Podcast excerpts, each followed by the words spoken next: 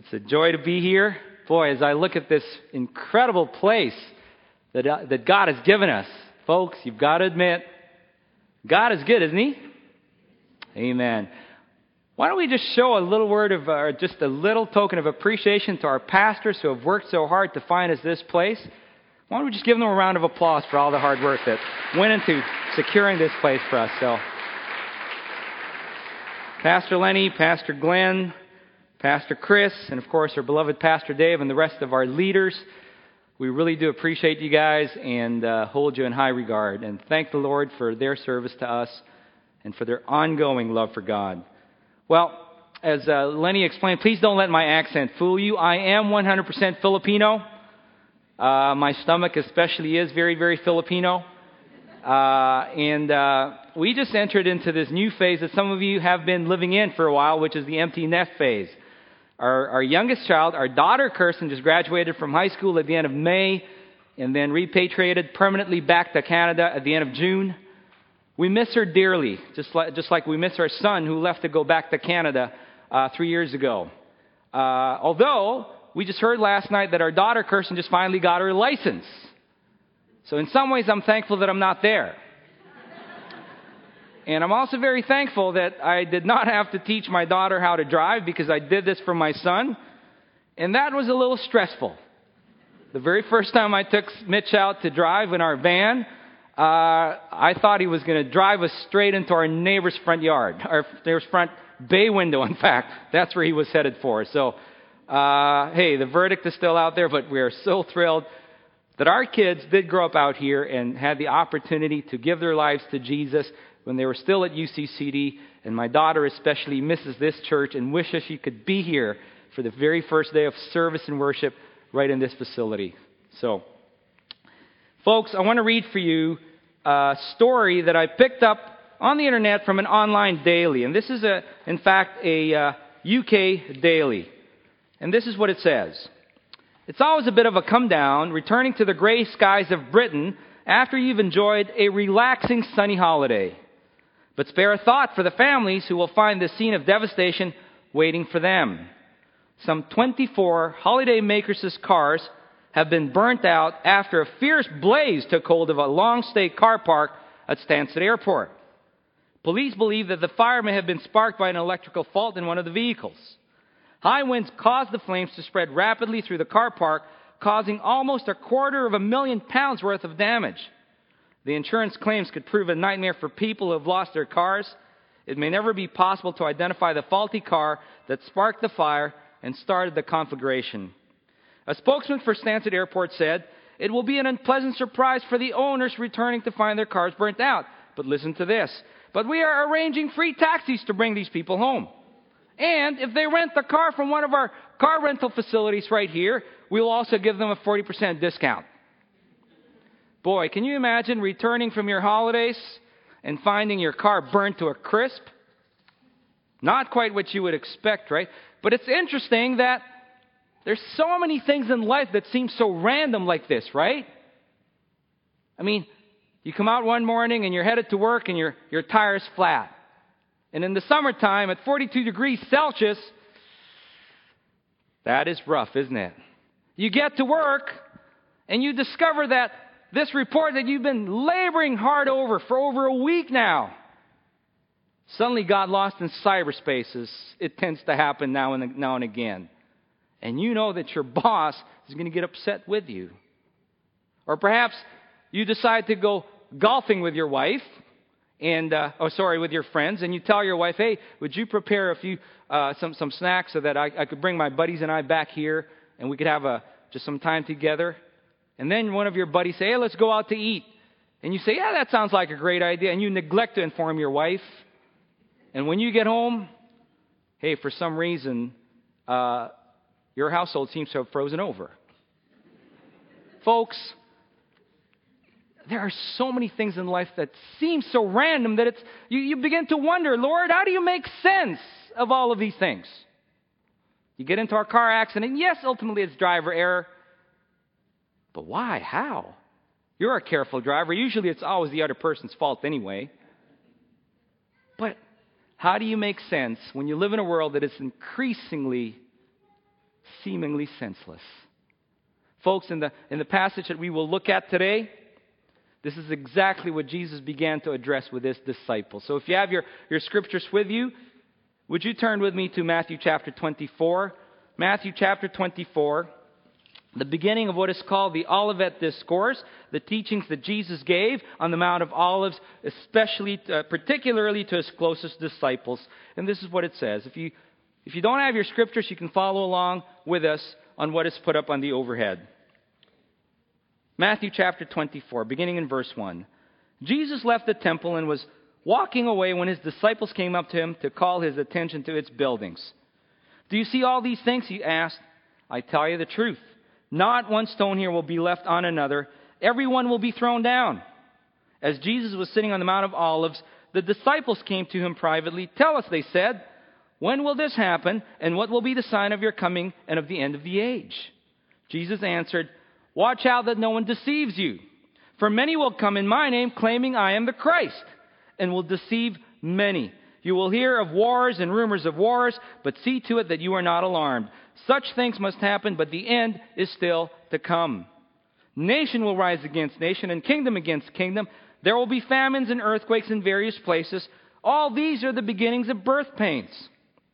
Then you will be handed over to be persecuted and put to death and you will be hated by all nations because of me. At that time, many will turn away from the faith and will betray and hate each other. And many false prophets will appear and deceive many people. Because of the increase of wickedness, the love of most will grow cold. But, be, but he who stands firm to the end will be saved. And this gospel of the kingdom will be preached to the whole world as a testimony to the nations, and then the end will come. In this passage that we want to look at this morning, Jesus continued on in a line of teaching that predicted that he was already on the way to Jerusalem. If you recall, as we have been unpacking the Gospel of Mark, Jesus over and over again reminded his disciples that the reason he was here on earth was to go to Jerusalem because what waited for him in Jerusalem was the cross of Calvary. Of course, Jesus understood that this was the only way that man could ever be reconciled to the Holy Father in heaven, who would not accept anything less. But for the disciples, this was very hard teaching indeed. And so, in the context of what we're about to look at, as the story unfolds, you know, it says here in verse 1 that Jesus and his disciples were walking away from the temple when the disciples reminded Jesus of how beautiful this was. And of course, this temple was the one built by Herod. It, it, it, paled in comparison to what was built originally by, by Solomon in his time. But yet, everyone agrees, and the scholars agree as well, that this temple was truly magnificent. It was truly a sight to behold. And the Jews were extremely proud of this. The center of their faith, the very symbol of what they believed, the very example that proved to them that they were God's chosen people. And that here was a God, the God of the universe, who had chosen to dwell among them. And yet, here was Jesus all of a sudden predicting, you know, as they, as they point out to him and, and, and admiring this incredible building, right? I mean, in modern day terms, this would be like bringing one of your guests to the Burj Khalifa.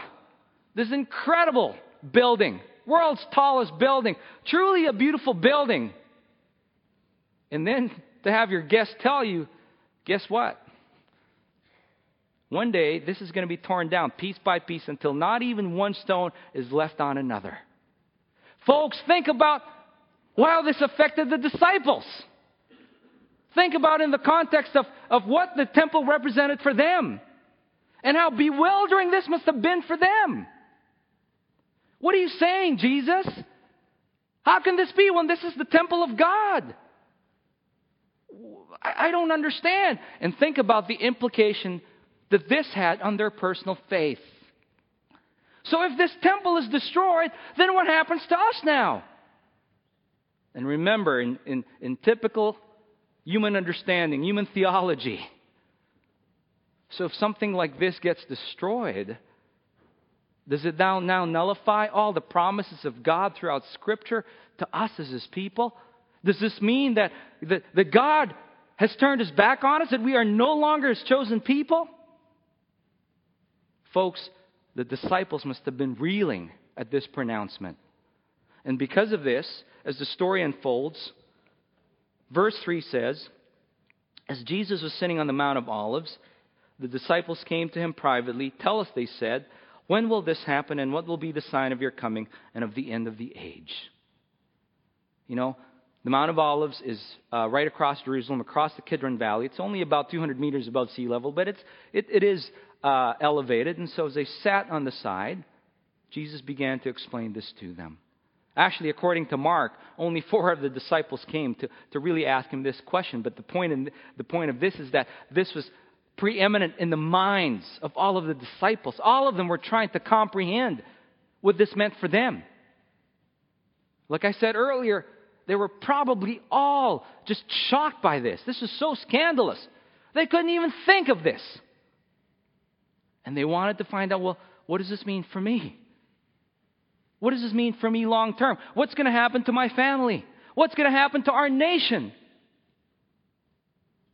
And then Jesus begins to explain in the succeeding passages not only what is about to happen to the temple and to the nation of Israel, but ultimately what God's plan and purpose is for the world. In verse 4, Jesus answered, Watch out that no one deceives you, for many will come in my name claiming I am the Christ and will deceive many. Then he says, You will hear of wars and rumors of wars, but see to it that you are not alarmed. Such things must happen, but the end is still to come. Nation will rise against nation and kingdom against kingdom. There will be famines and earthquakes in various places. All these are the beginning of birth pains. My brothers and my sisters and dear friends and guests who are with us this morning, we need to understand that Jesus through this, as he sought to answer the disciples' question, was wanted them to learn three things. The first thing was, as evidenced by this last passage that I just read, is simply this. Even as he talked about the coming of false prophets, as he talked about wars and rumors of wars, as he talked about natural calamities which were going to inundate the world, he was simply reminding them, number one, that nothing, absolutely nothing happens out of God's sovereign will. Nothing, folks, absolutely nothing will happen outside of God's sovereign will. The question is do you and I believe this? For the disciples, this is still hard teaching. So you mean to tell me that when the temple is destroyed, this is part of God's will? How can this be? Folks, and yet, because God is sovereign, He also knows exactly what's going on. You know, the first thing that Jesus warned the disciples about was, was about the coming of, of false prophets, right? I mean, the fact is, false prophets have come and gone, and many more will come. I mean, permit me to just read for you a few examples of some of the, the, the, the false prophets that have come. All right? Uh, there's Sun, Sun Myung Moon.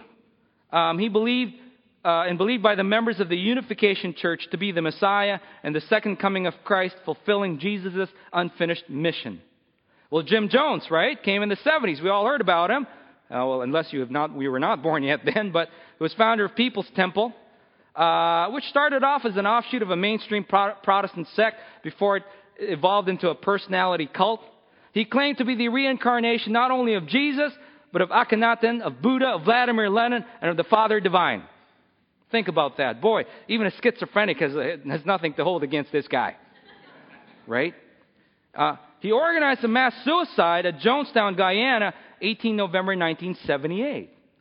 Here's the interesting thing there are still people who are followers of Jim Jones until today. That's what I don't understand. Of course, we also saw in the news, um, uh, let me read a few more here uh, about Shoko Asahara, founder of the controversial Japanese religious group called Aum Shinrikyo. I don't know if I'm pronouncing this right. Founded in 1984. He declared himself as Christ, Japan's only fully enlightened master and the Lamb of God. His purported mission was to take upon himself the sins of the world. He outlined a doomsday prophecy which included a third world war and described a final conflict culminating in, nuclear, in a nuclear Ar- Armageddon. Well, when this wasn't happening, guess what he did? He started to try to, to, to initiate his own Armageddon. His group gained notoriety in 20th of March 1995 when it carried out that infamous sarin gas attack in the Tokyo subway. He is now he has been sentenced to death and is awaiting execution in Japan.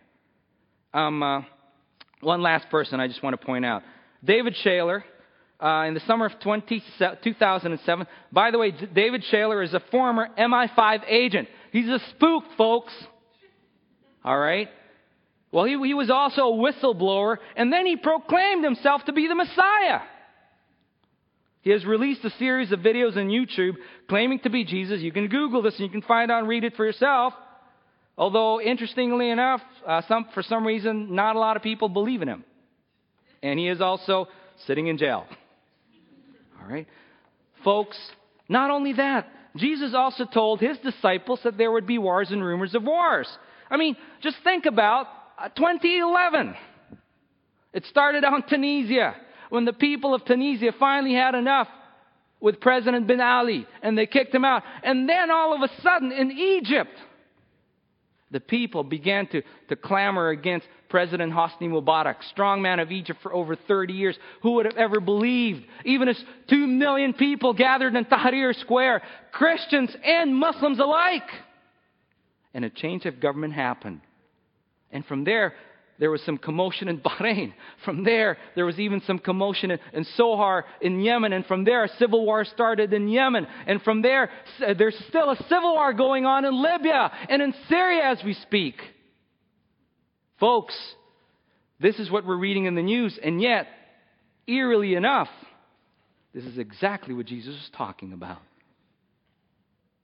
And then he talks about um, famines and earthquakes in various places. Folks, again, famines and all of these natural calamities are, are nothing new to us. Uh, they happen all the time. Uh, they're, com- they're, they're, just a regular part of, of, of, life. Let me, let me point out some to you. Um, uh, what's a good one here?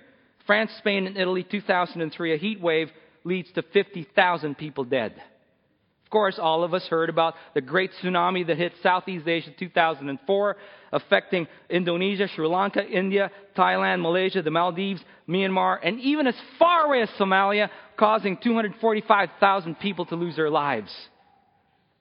Uh, one year later, 2005, we had the, the, the, that ferocious hurricane that just battered Louisiana and, and Missouri, uh, resulting again in many people not only who lost their property, but close to 2,000 people who died.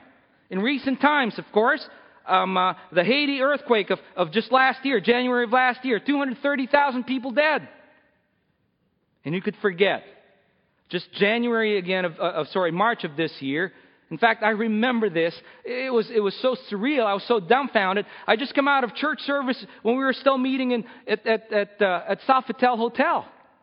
And I was walking downstairs, you know, where all the, the electronic shops are, and in every single flat screen TV there was advertised this incredible tsunami that had wiped out part of a, t- a city in Japan.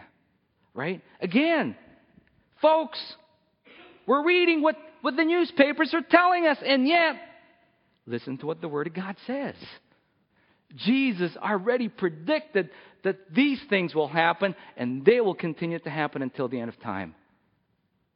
In fact, the point here is this, folks. These are simply part of God's will. He knows exactly. Now, many of us perhaps have never lived through a war, perhaps have never been uh, suffered from a natural calamity. I mean, uh, I remember calling a colleague of mine who was in Lebanon when the, the latest war broke out in 2008. And as I spoke to him on the phone, I could hear bombs dropping and exploding around him. I know of another friend of mine, and he and his wife and their family used to live in Lebanon when the first civil war hit, and they got evacuated. And he said when he came back, the toughest part was to see someone w- walking around town with all of his clothes on, and to see his house taken over by somebody. He never got anything back. My mother lived through World War II in the Philippines, through the Japanese occupation. And, I, and, and she used to tell me stories. You know, as a young 16 year old, looking after her older sister's son. And, she had to, and they, they fled to the mountains. And, and she had to go into town at least once or twice a week to get milk for this baby boy. And, and a Japanese officer kindly took her aside and said, You shouldn't be here on your own. I cannot vouch for what my soldiers will do. You never come here unless I'm here and her telling me that when Manila was getting liberated and as the Japanese were fleeing north, they were basically shooting and bayoneting everyone in sight. And she, they were playing cat and mouse. And my mom said, We were just trying to stay ahead of them, one bombed out and shot up house after another. Many of us will never go through this, but perhaps many of us are living through personal wars in relationships, spouses who are cheating on us spouses who have walked away on us. Perhaps some of you are living personal tsunamis because your loved one or you yourself have been just diagnosed with a fatal disease. Some of you have been hit by an earthquake because you just lost your job and you don't know how you're going to survive. Some of you are struggling with children who are not walking with the Lord and just breaking your heart by the choices and decisions they are making. Folks, and yet Jesus, just like he was reminding the disciples, that nothing, absolutely nothing, happens outside of the will of God. Folks, do we believe this? That even if our personal lives and the circumstances around us are crumbling, it's, falling apart. The wheels are coming off. But yet, do you believe that God is still God? Do you believe that God still loves you and I? That He still cares for us, and because He is good, and because He is sovereign and in control, He will look after us. This is why Paul, you know, no matter what he went through, I mean, in Corinthians, uh, 1 Corinthians 11, this is what Paul says. If, if, if, if, if you want to experience exactly uh, what Paul went through, listen to what he says. Sorry, not, not 1 Corinthians 11. Um, anyway, somewhere in Corinthians, I'm having a mental block right now. Paul talks about how he, he, he, he, he, he experienced shipwreck, he, he experienced imprisonment, he experienced beatings. I mean, he was bitten by a snake eventually uh, he was, he was mar- martyred for his faith, wasn't he? But yet, despite that, this is why in Romans chapter 8, Paul could write, and permit me to read this for you. Romans chapter 8, at the very last part of that, that chapter, this great and wonderful promise that is for you and I as well. And this is what Paul says What shall, who, shall, who shall separate us from, from the love of Christ? Shall trouble or hardship or persecution or famine or nakedness or danger or sword? And then jumping on to verse 37, Paul reminded us, No, in all these things we are more than conquerors through him who loved us. For I am convinced that neither death nor life, neither angels nor demons, neither the present nor the future, nor any powers, neither height nor depth, nor anyone, anything else in all creation will be able to separate you and I from the love of God that is in Christ Jesus our Lord. Folks, I don't know what you're going through right now, dear brothers and sisters, dear friends and guests who are here with us. But Jesus is God. And Jesus loves us enough to die on the cross first to forgive our sins and to give us hope for a future. And that we can take to any bank, and that we can count on until the end of time. And that was why Jesus was reminding his people yes, all of this will happen, but I will still be God. Do we believe this? One quick story about this some dear friends of ours, uh, Yugoslavian, uh, actually Serbian. They immigrated to Canada in the late 70s, established a, a life for them there. He, he, got, he, he was able to start up his own business, very successful business. She was a, a, a dental assistant by trade, and they were living very well. They just felt a tug in their hearts that God wanted them to return back to, to, to Serbia to serve their own people. So they did. They sold everything, packed up everything, they left. They get to Serbia. She gets pregnant with her, her son, their only son, Philip. And then they discover that he's got two large growths in both of his kidneys. And, and they rush back to Canada, and the doctors were not very hopeful. Can you imagine? Newborn with cancer in his kidneys. Eventually, they, they, they concluded that this was uh, partly a result of the Chernobyl nuclear incident that happened in the Ukraine in 1985. Well, God did a miracle and healed their son. And this, this, this encouraged them. Said, Yes, we're going to go back, Lord. So they went back to Yugoslavia. Except that in, in 1999, the country began to break apart. And in fact, in their city of Novi Sad, the second largest city in, in Serbia, the NATO started to bomb the city in 1999. In fact, the first bomb fell as they were finishing their church service. And as my friend Danny was preaching, the first bombs began to fall, to fall. And then the whole country just imploded. They managed to get out, stayed in Hungary for a few weeks as they figured out what was going to happen. But while they were in Hungary, God began to speak to them and said, You got to go back. How can you be living here in safety when, when my people, your brothers and your sisters, are risking their very lives and they have no option to leave? So they did go back. Vera says the strange thing was when uh, Danny went back first, and then Vera left, uh, uh, came after with the two with, with the kids. They had four kids, and she said well, she was crossing the border from from Hungary back into to Serbia. The border guards gave her this look and says, "Are you stupid? What's wrong with you? You know what's going on in here, right? Everyone's trying to get out, and you're trying to get back in."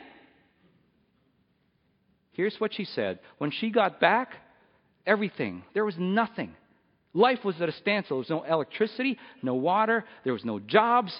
People were suffering for 78 days. They bombed Novi Sad. They lived with this. Every night, the, the, they, they didn't know if they would live to see the next day. But yet, here's what they said at the end of all of this, and permit me to read. They said, exchanging a life of surplus and convenience in Canada for the heartbreaks and hardships of war's victims was never our plan confident that we were in His will. Now we wouldn't exchange a day of it. Folks, nothing, absolutely nothing happens outside of God's sovereign will. No matter what you're going through, God is in control. And because He loves you and I, because He is a good and powerful and omnipotent God, he will accomplish His will in yours and my life to the glory of His name. The second thing that, that Jesus said here is this, turning back to our primary passage in Matthew. All right. Jesus also said, beginning in verse, verse 9, Then you will be handed over to be persecuted and put to death, and you will be hated by all nations because of me. At that time, many will turn away from the faith and will betray and hate each other, and many false prophets will appear and deceive many people. Because of the increase of wickedness, the love of most will grow cold. But he who stands firm to the end will be saved. Number one, he wanted to remind his disciples that nothing, absolutely nothing, happens outside of God's sovereign will. Number two, he was telling and, tell, and, and, and instructing his disciples that nothing, absolutely nothing, happens outside of God's sovereign plan. And because it's his plan, he knows exactly what's going on. And because it's His plan and He is God, He is in control of every single detail. Folks, this is the God we serve. You know, very interesting in this second section here, as he talked about how they will be persecuted and put to death. Reality is, every one of the disciples died a violent death except for John, who died in prison in Patmos. And even that is no picnic, right? If we understand how prisons were in those days. Nothing like what we have today, no matter how rough they may be. Right? And throughout all of the scriptures, Jesus spoke about this over and over again. We should not be surprised at this. In fact, in, in John, Jesus already predicted to, the, to his disciples that they would suffer. That in life, in this life, you will have many trouble, he said. And then when you read Matthew chapter 5 and the Beatitudes, Jesus reminds all of us again that blessed are you when you are persecuted on account of me. When people insult you and say all kinds of false things against you, for yours is the kingdom of God. Again, in, in, Romans chapter 5, verses 3 to 5, Paul speaks about this. In 1 Peter chapter 4, verses 12 to 13, Peter talks about this. Folks, but yet, Jesus' challenge here, because ultimately this is part of his grand plan for the glory of his Father, for the building of his kingdom. That even when this happens, God is still good. And this is still part of His blessing us, hard as that is to understand. Many of us will never experience what it means to be persecuted, even at the point of death. I have a dear friend, let's call him Wally, comes from a country where it's illegal uh, to convert to Christianity. When it was discovered that he had, he got thrown in jail. The judge asked him, asked him to recant his faith or face capital punishment. He refused to. He got thrown in jail, and as he was awaiting execution, you know, two of his other Christian brothers, he saw them literally die in front of his eyes. He said, I remember him telling me that when the second brother was about to be, he was about to be hanged, he said he, he was so scared. He said, I, I, I give up. I don't want any of this anymore. This brother, before he was uh, uh, led to the gallows, held him down and said, You hang on to Jesus, you don't give up. And so he didn't recant his faith. By God's grace, two brothers died. God spared him. His, car, his country was in a state of civil war at that time. The rebels happened to bomb the penitentiary where he was incarcerated, and he managed to escape. And from there, he was able to make his way to Canada, where he now pastors a church. He visited me in this country a few years ago, and he saw many of his own people in this country, and he started to cry. And he said, Brother, I've never been back to my country because I can't, because I will be killed when I go back. Folks, but yet he hung on to Jesus and sacrificed everything because he understood nothing, absolutely nothing, happens out of God's personal plan. You know, Jesus also reminded them that for many of us, the real issue is that, um, as it says in verse 12, because of the increase of wickedness, the love of most will grow cold, right? And you live in this country, and you know this is true. The unfair labor practices, people who get taken advantage of day in and day out, and perhaps you're one of them. Many become so bitter and disillusioned that they turn their backs on the faith and they return to the world. But, folks, again, Jesus was saying, Do you believe that I still love you? I do love you, and this is part of my plan. First, for the glory of the Father and for the expansion of my kingdom, but also for you, because I want to bless you. You know, many years ago, we ran into a, an old sister in the Lord, a friend of ours named Luz Marie. Her and her husband, in fact, were, were emerging leaders when our church was first planted in Edmonton, Canada. Um, uh, unfortunately, uh, her husband uh, had anger management issues and was beating her. And she eventually divorced him. She was so angry and bitter towards him and towards the church that she left the church. When we ran into her at this restaurant, um, as I saw her and I, I went up to her to, to greet her and her siblings, as uh, she, as she saw me, she stood up, she met me halfway, and before I could even say one word, she said, I need you to know I don't go to church anymore. I don't want to have anything to do with Christians. Folks, and yet let me tell you the story of a friend of mine named George. He's a Nigerian brother, in Africa, and He came to this country two years ago, 2009. He came here with great dreams, like many of us, to build a future for himself. Came here to work as a security guard. Of course, as is the typical practices, he started to, to work before his papers were processed while he was still on probation. Problem was his company never processed his papers. Eventually, they told him, you can't, you can't keep working because we, your papers are not done yet. So he stopped working, and he wasn't earning money. Folks, for two years, this is how he lived. Not being paid, not having any papers, so that every time he left, he knew that if he ever got stopped by the police, he'd go straight to jail.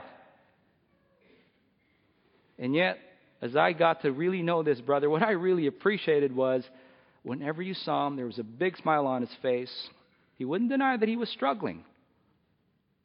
He didn't even know where his next meal would come from every single day. But yet he said, But God is good. And I know He still loves me. And I know He's got greater plans. And I know He will glorify Himself. In fact, every day he went to his office to ask for work. They gave him the same line We're working on your papers. You can't work because you don't have papers. And despite all of this, he still had a smile on his face. Despite all of this, he would see the secretary uh, with a troubled look, and he would go to her and he would tell her about Jesus, and he would share about his hope in his God.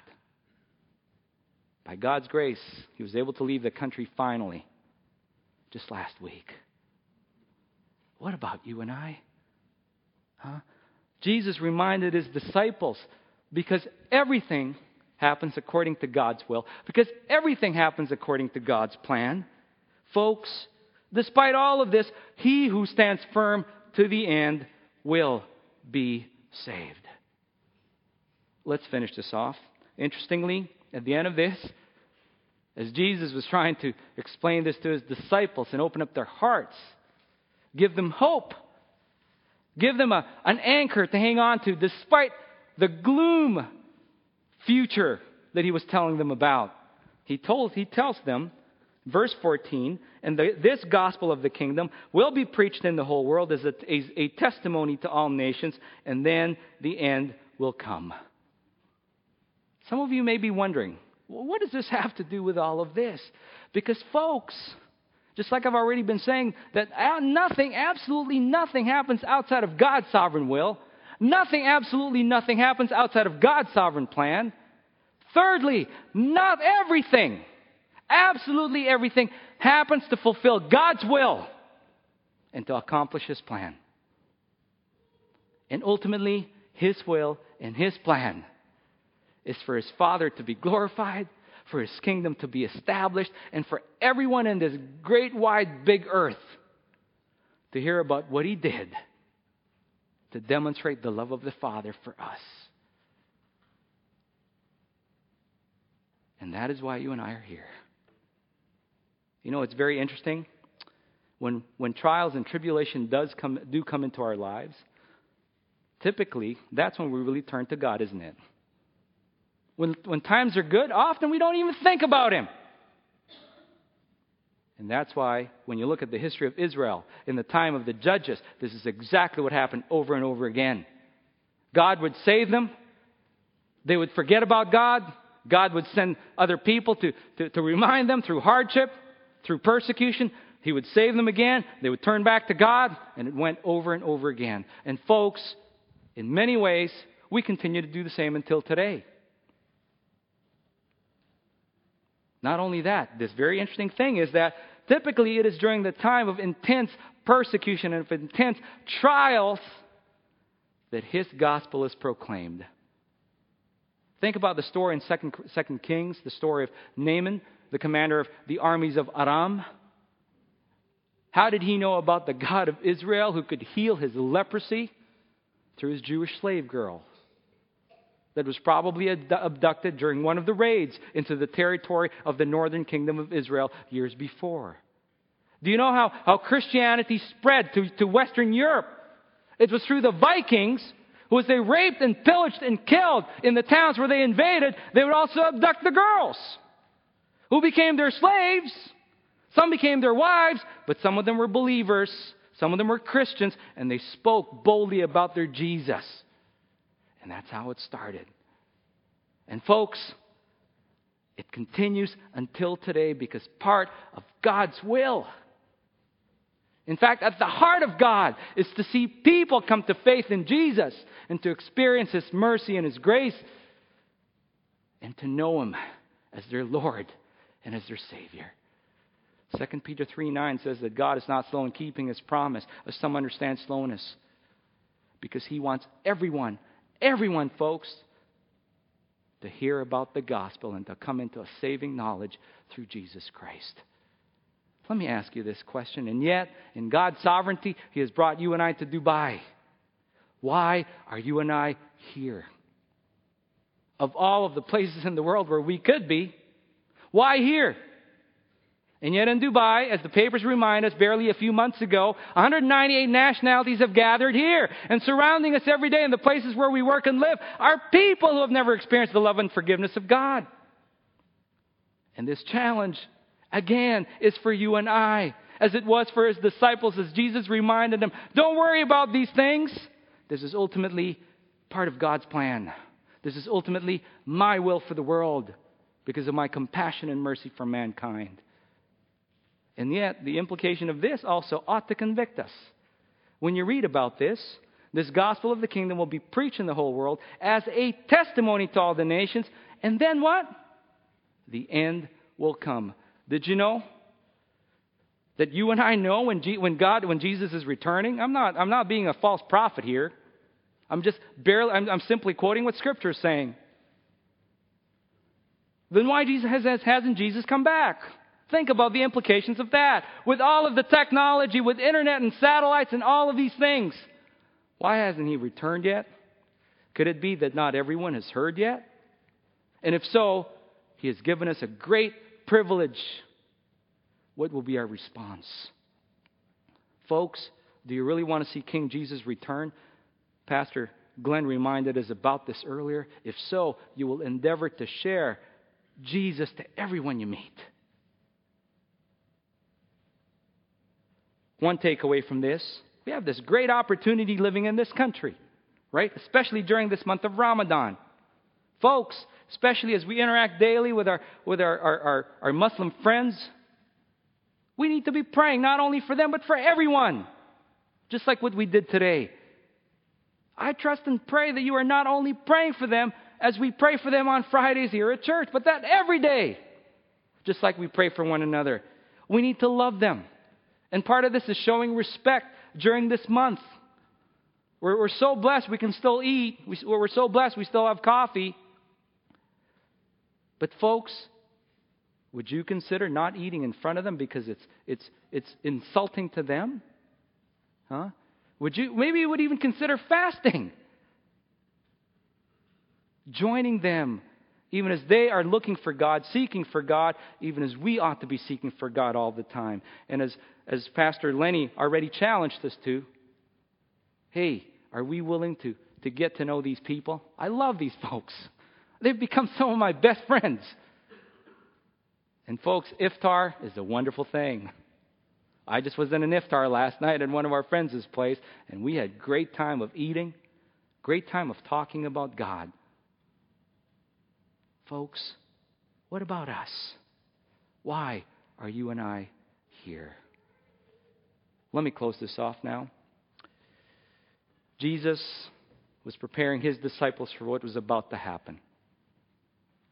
And he was reminding them through this teaching, even after he, he showed them and, and, and kind of uh, rocked their world by telling them that this temple, the very symbol in, of, of their faith, was about to be destroyed.